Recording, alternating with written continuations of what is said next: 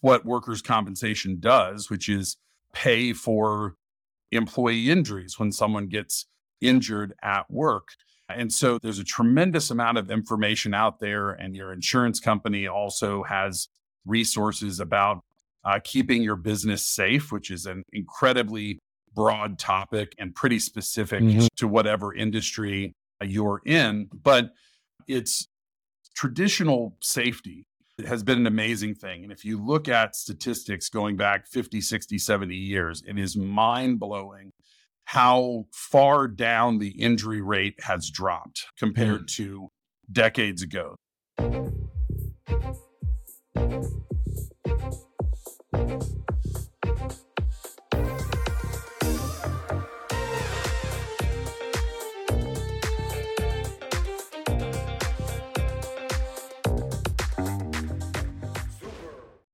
Welcome to Super Entrepreneurs Podcast. I'm your host, Shahid Durrani. Today we have with us Kevin Ring. Kevin is the lead workers' compensation analyst at the Institute of Workers' Comp Professionals, IWCP, which trains both insurance agents and employers in how to build a successful workers' comp program. Welcome to our show, Kevin.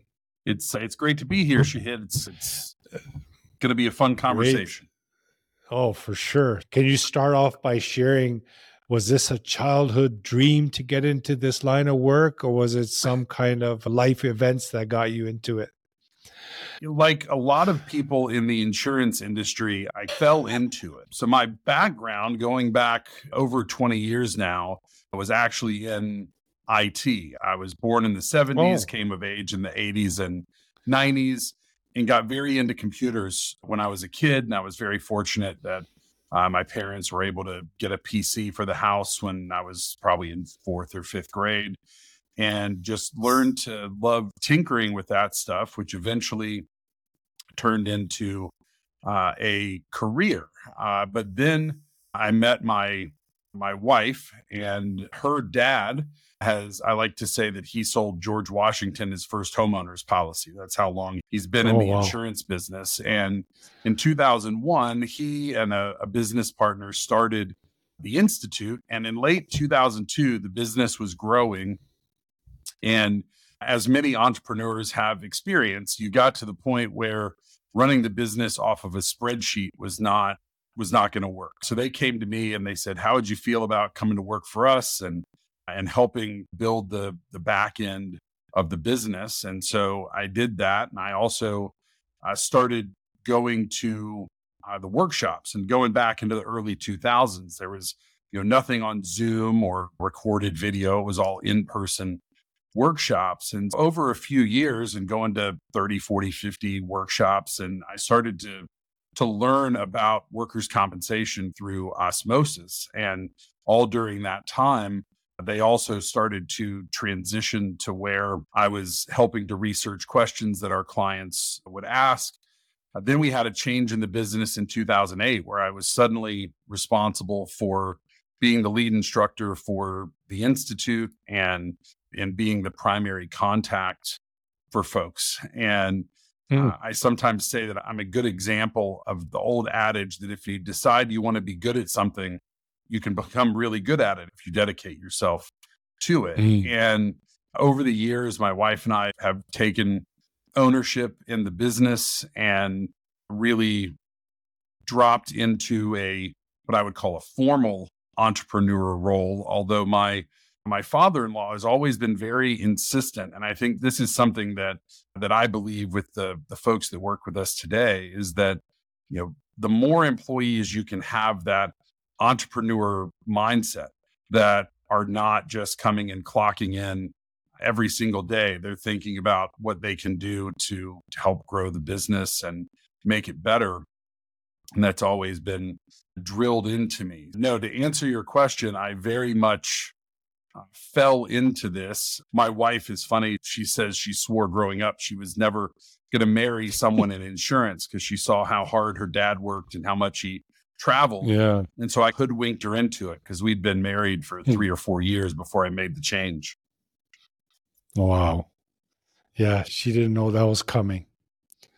she did not. So she did not. Yeah, it's the mentality from what can I get to what can I give makes a big difference in an organization. Oh, absolutely. And it's mm-hmm. it's something we're a very small team and and that's mm-hmm. very intentional and we might talk some more about that. But you know, it's something that I think especially when you have a small team, uh, if you just have people punching the clock, it's going to be a real challenge to grow the business because you can't be the only person thinking about ways to make things better and ways to improve what you do and better serve whoever it is you're you're serving in your business. Hmm. So, how can business owners really take charge of their workers' comp costs to boost profits? That is a big Loaded. question. Yeah. Hmm. do your we best. We do a two day workshop. We do a two day workshop to answer that question. Wow. So let's start at the the beginning, which is that when you have employees, there are a tremendous number of challenges that that come with that. You have to manage people, mm. you have to manage payroll, you have to bring people in and out. You may have compliance obligations and one of those obligations if your your business is large enough to be required to do this uh, in your state and and the requirements vary from state to state. Uh, some states effectively every single business even if you're a solopreneur have to have workers compensation in other states like here where I am in North Carolina you're you have to have three or more employees to be required to buy workers compensation. And the first challenge with workers compensation is that both the insurance industry so the people selling insurance as well as uh, business owners have been told that comp is comp and there's nothing you can do about it. And nothing could be further from the truth. In fact workers compensation uh, is the one type of insurance beyond every other type that you buy where you as an employer can control what you pay without changing the check the insurance company is going to write when you suffer a disaster. Mm-mm. And to explain what I, I mean, I have a 16 year old son. And if you've ever uh, gone through having a kid and getting their driver's license, you know that the, the birthday present that you as a parent receive is an invoice from your auto insurance company for a dramatically higher uh, premium. Mm-hmm. And if you want to reduce that premium, you really only have two levers to do that. You can mm-hmm. decrease the coverage that you purchase. So the insurance company would not pay as much if something terrible happened, or you can increase your deductible where you're going to have to pay more when something bad happens. Uh, and outside of that, there's really not much that you can do. But in workers' compensation, there's there's a tremendous amount. And the first thing businesses need to look at, and you're going to need to talk to your insurance agent to to look at this because with the exception of a few states, California, Pennsylvania, Delaware, New York's in this club as well. Most of this information is behind paywalls that, that you wouldn't, as an employer, wouldn't necessarily want to uh, get into. But it starts with how your business is classified. And your classifications depend on what your business does in most cases, and then in certain situations, specifically in the construction industry, most prominent, it depends on what the individual employees are doing. And in most states, there are more than 500 different classifications available that can be applied to a workers' compensation policy. And the codes that are on your policy will determine the rates that you pay, which are all based on your payroll.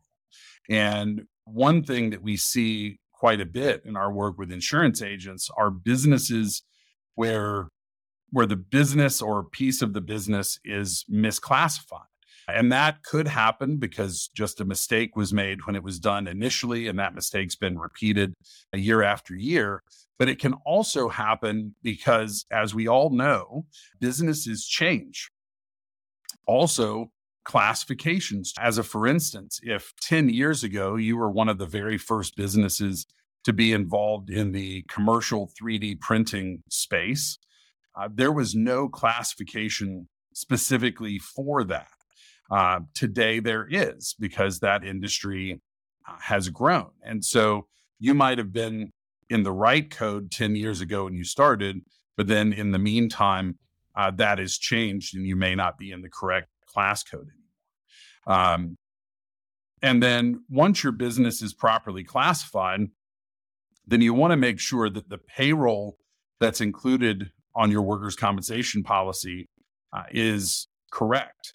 And workers' compensation is one of a few types of insurance that you pay for up front, but then the insurance company uh, comes back at the end of your policy to check your books. And in the case of workers' comp, that's all going to be about payroll. And let's say you said you're going to have a million dollars in payroll, you wound up having 1.5 million. You're going to pay some extra at that premium audit. The challenge for employers is that there's more than a dozen different kinds of money or substitutes for money that you may give to your employees that do not or should not be included for workers' compensation. And in our experience in doing this for 23 years now, we found that more than 75% of premium audits are incorrect. And almost in almost all of those cases, employers are wind up paying more than they should rather than the insurance company collecting less money than they should. And most of the time, the reason those mistakes happen is because the employer didn't know how to keep their records in a way to make sure that it was done correctly. Uh, a couple of simple examples in every state except for Pennsylvania and Delaware, the premium portion of overtime pay is not to be included on workers' compensation. Now, most businesses do a pretty good job of keeping records of overtime because you don't want the Department of Labor showing up and getting in trouble for not paying people the right way. But if all you give the workers' comp premium auditor is Kevin made $50,000 last year without noting that 15 of that was overtime pay, then the auditor can't exclude that uh, the way that they should. Similarly, gratuities are excluded mm. from workers' compensation. So if you have a business, a restaurant would be the simple example where employees get tips. If what you give the premium auditor is the total amount of money that employee received, and you don't break out the gratuities, they can't exclude that. And and what you pay taxes on or don't pay taxes on is not the same as what you do and don't pay workers' compensation on. Uh, so that's the the starting point, and then you have you know what workers' compensation does, which is pay for employee injuries when someone gets injured at work. And so there's a tremendous amount of information out there, and your insurance company also has resources about uh, keeping your business safe, which is an incredibly broad topic and pretty specific mm-hmm. to to whatever industry you're in. But it's traditional safety has been an amazing thing. And if you look at statistics going back 50, 60, 70 years, it is mind blowing how far down the injury rate has dropped compared mm. to decades ago. The number of people getting hurt at work has never been lower than it, than it is today. And there's a ton of reasons for that. But when employees do get injured, the cost of those injuries is continuing to go up like everything else. And so it's critical that employers have a plan for what's going to happen when one of their employees gets hurt. And I'm very deliberate in using the word when and not if, because you need to assume that it's going to happen and make your plan and then do the work to try and prevent that uh, as best you can. But uh, it starts with when someone gets injured, what doctor are they going to see? And mm. in most states, employers have the right to direct their injured employee to a physician of the employer's choice. In the few states that don't allow you to demand that they go to a specific doctor, uh, you can at least recommend that. And employee advocates will sometimes argue that's something in the employer's favor. We think about it very differently because occupational medicine is not the same thing as as just general practice medicine. Now the treatment may be the same, but the problem that you run into if you aren't using someone that focuses on occupational medicine is that that a, a, general practitioner i get hurt at work today i go to my doctor because my employer did what most employers do to say oh man stinks you got hurt go to the doctor and come back when you're better and the doctor says what do you do at work so i lift 50 pounds all day every day he says well, you're not going to be able to lift 50 pounds for at least a couple months. So here's a note for two months out of work and come back and we'll check you out. Now your workers' compensation is going to be responsible not only for the medical charges, uh, but then also for the lost wages that employee has while they they can't work. And a better strategy is to send them to a doctor who's going to say, okay, you can't lift 50 pounds for a couple of months. I'm going to let your employer know what you can do, and they're going to bring you back to work. So we take that person that lifts 50 pounds all day, every day, and we find work for them inside the business that they are physically capable of doing. And that may be clerical work, that may be going back into whatever team they were working with before, but just changing their job temporarily to avoid the things they aren't physically uh, capable of. And when you do that, you reduce the cost of that workers' compensation claim.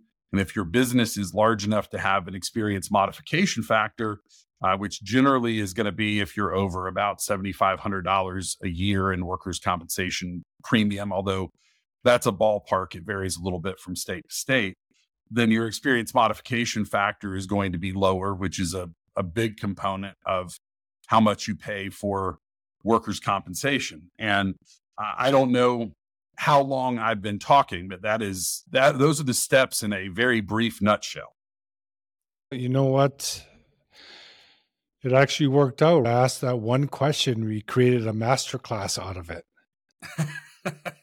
That's uh, valuable information for a business. You outlined everything that they would, not everything, but pretty much a lot of the high level stuff that they could be aware of and it's it can be a challenge like any like everything in a business but mm. it is so important and it, it's important first of all because of what we've been talking about with the cost of your workers compensation if you're mm. doing the right things your costs are are going to be lower uh, than if you just mm-hmm. ignore it uh, mm-hmm. but secondly you have employees working for you for a reason. You have work for them to do. And and when someone is away from work, their work has to be done by someone else or it it winds up sitting on the shelf and then a project is late or you're over budget or or whatever else. And then beyond that, if if that employee injured employee gets an attorney then it winds up being a long, expensive deal that will very likely uh, result mm. in that employee no longer working for you at all. And now you're going to have to replace that individual. And uh, I don't have to tell you or anyone that's listening uh, that it is extremely difficult mm. to find people today. Mm-hmm. And I've never known a time in my life, and, and you probably would agree with this, that people haven't said that it's hard to find good people, but what we've been hearing over the past several years is that it's just hard to find people, like not even good wow. people, just people that will show up. And and when you lose a valued, strong member of your team and they get pulled into the workers' comp system and wind up never coming back, that is a very expensive problem regardless of what it does to your workers' compensation premium, because replacing a good employee is difficult and expensive. Yeah, very true. So, what big changes do you see coming down the line when it comes to workers' comp? Business people can keep an eye on. It's interesting. And I just had this conversation with someone this morning. I'm convinced that adjusted for inflation, there's really never been a time when workers' compensation was less expensive than it is today. Rates have been going down in virtually every state for the better part of a decade. And I was doing some research recently for something that I was writing, and I was looking at workers' compensation rates in Florida, which was, and I chose Florida because it's one of just a few states where the states set the rate and every insurance company has to offer the same rate. So it was a very mm. level playing field. And I went back to the oldest information I could find, which I think was about 20 years old. And I looked at one of the most expensive workers' compensation codes, which is uh, for uh, carpentry on residential dwellings. And in adjusted for inflation, uh, the rate in Florida for that work uh, is about one third of what it was 20 years ago. And that has resulted in in businesses growing substantially, but not really seeing a big jump in their workers' compensation premium. What we know is that rates can't go to zero. They're not just going to start giving out workers' compensation for free. But there is a question about what could trigger a change in what's happening because the reason that that rates for any type of insurance and specifically with workers compensation go down is not because insurance companies think it would be fun to make less money, but rather because they're expecting to spend uh, less to pay claims. And and even with these decreases that we've seen over the the past you know 7 to 10 years, insurance companies are still wildly profitable when it comes to workers compensation. Now, for anyone listening to this, you might be thinking, what is he talking about? My insurance prices went way up mm. this last time I renewed my insurance. And currently, things like property insurance for cars and buildings, liability mm. insurance, uh, that all of those markets are completely off the rails in terms of, of increases and difficulty getting the coverage that you need. It's all very challenging. But in workers' compensation, it's been very profitable. One of the things that that we've seen turn trends like this around in the past are recessions. Uh, if you go back and and I wouldn't necessarily encourage anyone to do this, but if you go back and look at uh, the profitability of workers' compensation for insurance companies over the last 20 years, the worst years they had uh, were 2009, 10, 11, and 12, all the way through uh, the Great Recession and into the recovery. And, and that happens for a variety of reasons. Uh, people lose their jobs, and now suddenly that sore back that you've had and you've just been working through, uh, you think now's maybe a good time to file a workers' compensation claim if they're going to let me go and, and send me home. There's other kind of macroeconomic things that could could impact mm-hmm. that. But what I encourage employers to think about when it comes to workers' compensation, and I, I would say the same thing to insurance agents, is if you're focusing on on doing the right things when it comes to workers' compensation, if you're building a positive work environment, so you love your employees and your employees more or less love you, then regardless of how the market changes, you're going to do as well as is possible. Because certainly, despite all of the things that I talked about that, that you have control of, there are absolutely things that none of us can really control. We can't control the macroeconomics of the country. Uh, we can't control politicians who may change the, the workers' compensation laws in one state or another that result in higher rates. Um, but you know, focus on what you can control, uh, and and you're going to do well. Kevin, you shared a lot of valuable information. I'm sure is going to guide and serve people in the audience to even just to take a look again, to just uh, review things that they currently have and to see if they can make some shifts that can improve the situation. So I really appreciate your time today, Kevin. Thanks, uh, thanks for coming on our show. And once the episode goes live, we'll send you an email. And uh, if there's any final words you want to share, go ahead. Absolutely. Thanks again for for having me. This has been an awful lot of fun. And if folks have any questions, if you if you want to reach out, actually I'm, I'm going to do it now because I've already stopped. Can I start again? Sure. Uh, one final thought for those of you listening. Uh, a lot of the things that we've talked about, uh, you'll need to talk to your insurance agent about, right? They're the ones that can make changes to your classifications or verify that they're they're correct.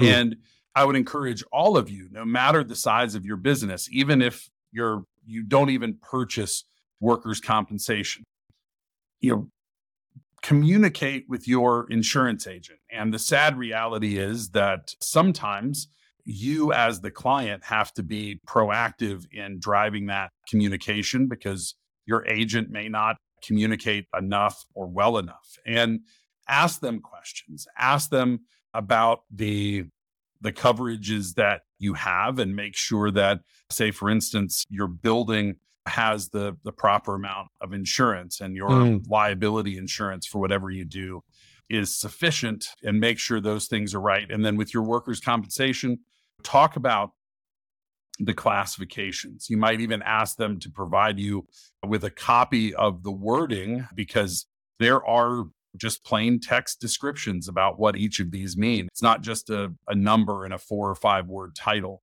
like you might see uh, on your insurance policy they deliver to you. Uh, if you have an hmm. experience mod, ask them uh, to help you get a copy of your experience mod worksheet so that you can review that together and understand the information that's there. It's it's very difficult for employers to navigate the insurance landscape period without a skilled insurance agent at their side. If you're listening to this and you have any questions or want to dig into something, you can reach out to me at kevin at iwcpro.com. Our phone number is 828 274 0959. Um, we've built a course specifically for employers that goes much deeper into to everything we've chatted about today. You can find information Good. about that at Locked and Loaded Training. Regular price for the training program is $1,500, but for listeners of the Super Entrepreneurs podcast, if you enter the code SUPER at checkout, it will take $500 off of that 1,497. and the course allows you to enroll up to 3 people from your company. You don't have to go through it and then try and pass it down to other members of your team or you might just have 3 team members that are the ones that need to to dig into this. There's some stuff there that's probably going to bump into to finance. There's some other things that are going to be more in in HR's alley now, I'm sure that that some of the entrepreneurs that are listening are finance and HR themselves, so that might just be might just be you. But thanks once again for having me. This has been an awful lot of fun, and as someone who can talk about workers' compensation for days, it's always a joy to to share it with a new audience. Awesome, Kevin. Appreciate you. I can hear the passion in your voice and and what you put together. Thank you so much for that offer. Definitely keep in touch and we'll speak soon. All right. Thanks so much. Take care. My pleasure.